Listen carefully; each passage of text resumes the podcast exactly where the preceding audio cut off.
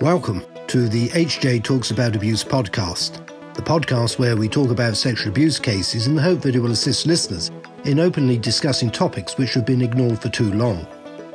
This podcast is brought to you by the abuse team at Hugh James. We are lawyers, so we tend to speak about the legal aspects of abuse cases, but we aren't too shy to speak up about the broader issues faced by survivors of sexual abuse too. We hope that you find it interesting, but more than that, if you are a survivor of sexual abuse, we hope that you find our discussion empowering.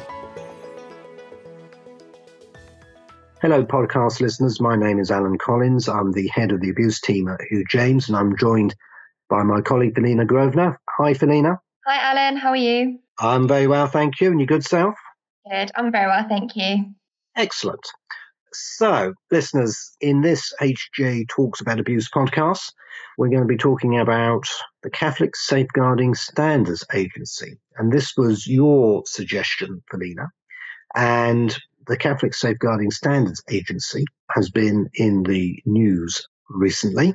And so perhaps you could tell us a little bit about the CSSA and why it is in the news. Thank you, Alan. So, as our listeners may or may not be aware, the independent inquiry into child sexual abuse were in investigating all in relation to the Catholic Church. And in November of last year, they published a final report in relation to child sexual abuse in the Catholic Church. And one of the things that the church has done in response is to create the CSSA. And this agency was created around the same time as the church published an action plan in response to the inquiry's report into the church. And what the agency is, it's it creates a professional standard to which all Catholic dioceses and religious life groups in England and Wales will be accountable to. So this means that the CSSA will be able to sanction any clergy who do not meet those standards. And that's really important considering what was in the report of the independent inquiry. So that's really the background as to okay. this new agency. Okay, because we've obviously got considerable interest in this because we've represented so many victims and survivors in their cases that they've brought against the Catholic Church. Although some listeners may well be aware that the Catholic Church is a sort of umbrella term for many organizations that come within the scope of um, the Catholic Church. So you've got dioceses, bishops, dioceses, and then you have religious orders. So you've got this disparate group. That's how I would describe it. And this yeah. disparate group of various bodies and organizations. And what struck me at IICSA was that most people would think, oh, the Catholic Church is one body with the Pope at the top, so to speak, and then you have cardinals and bishops and so on. But actually, it's many different organizations. And consequently, my impression, others may disagree, is that it's difficult to manage and to ensure that there is accountability and that there is adequate safeguarding.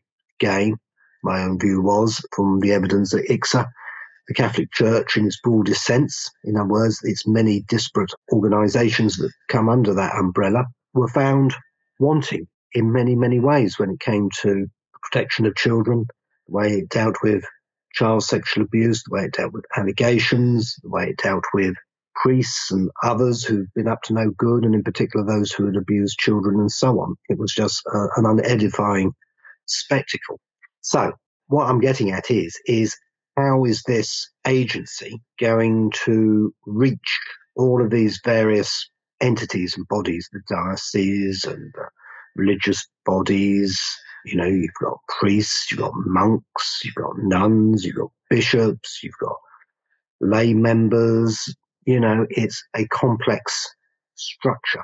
So, how is this agency going to no, I agree, Alan. I mean, in a way, it remains to be seen. The agency is promoted, let's say, as a new agency that replaces the previous commissions and services that were there before to be more overarching and, as you say, govern all of these very different, very broad individuals and bodies. So, in a way, it remains to be seen how the actual process will run and, and if it will hopefully improve the situation. But the positives that we can take initially from this new agency is the appointments that have been made. So Mr. Nazir Afzal has been appointed as the chair of this agency, and many perceive his appointment to be very, very positive and demonstrate a shift in culture of the church. So he was the former chief crown prosecutor in the Rochdale grooming gangs cases, which our listeners may be familiar with. And the agency has also appointed another individual named Stephen Ashley, who is the deputy chair. And he was a former assistant chief constable who authorised a Home Office report on the conduct of the police during the investigations into sexual offences of Jimmy Savile, which I'm sure probably all of our listeners are aware of. And so these initial appointments that we know of give us some hope as to how this agency will be run successfully and, and really to work on the recommendations provided by IICSA, by the inquiry. Well, let's hope so. And, you know, it is obviously in many ways long overdue.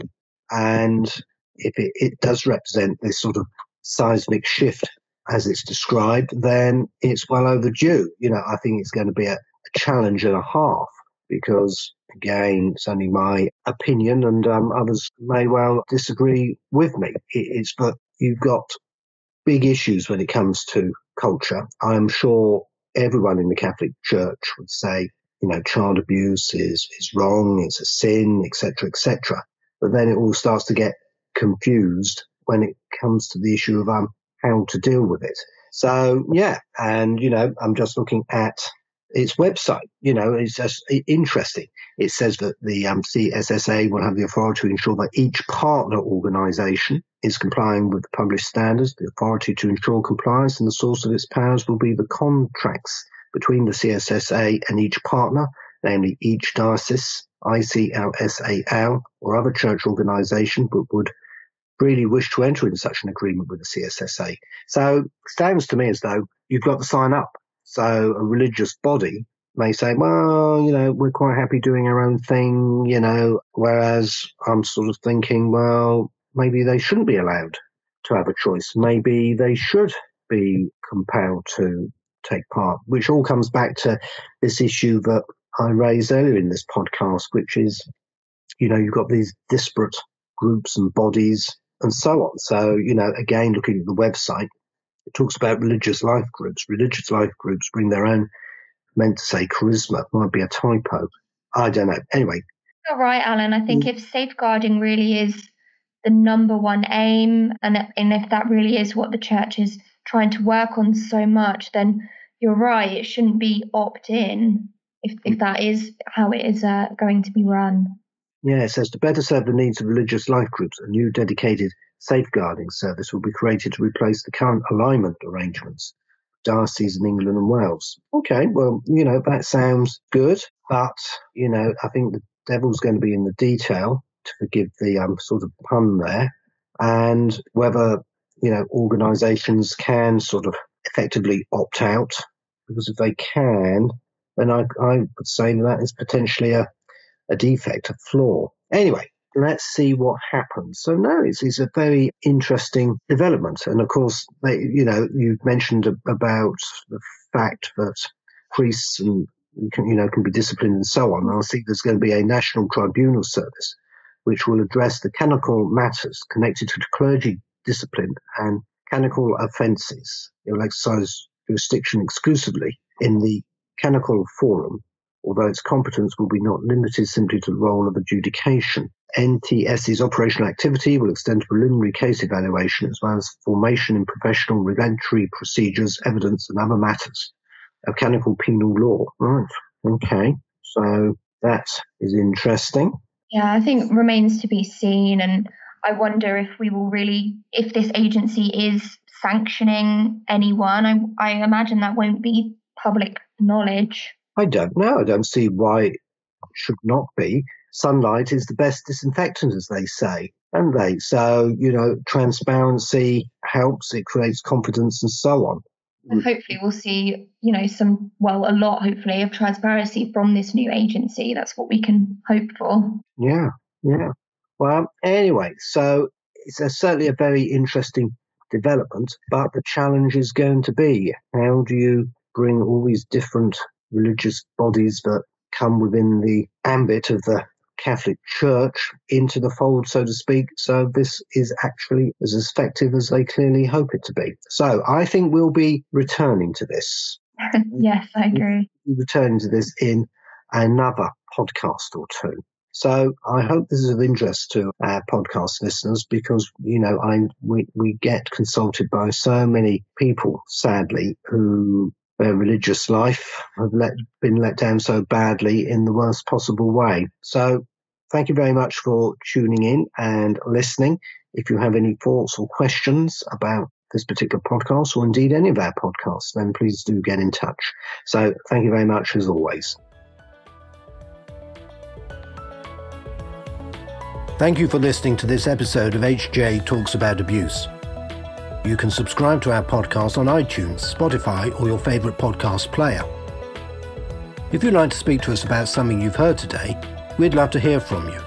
Email us at aboutabuse at hjtalks.co.uk.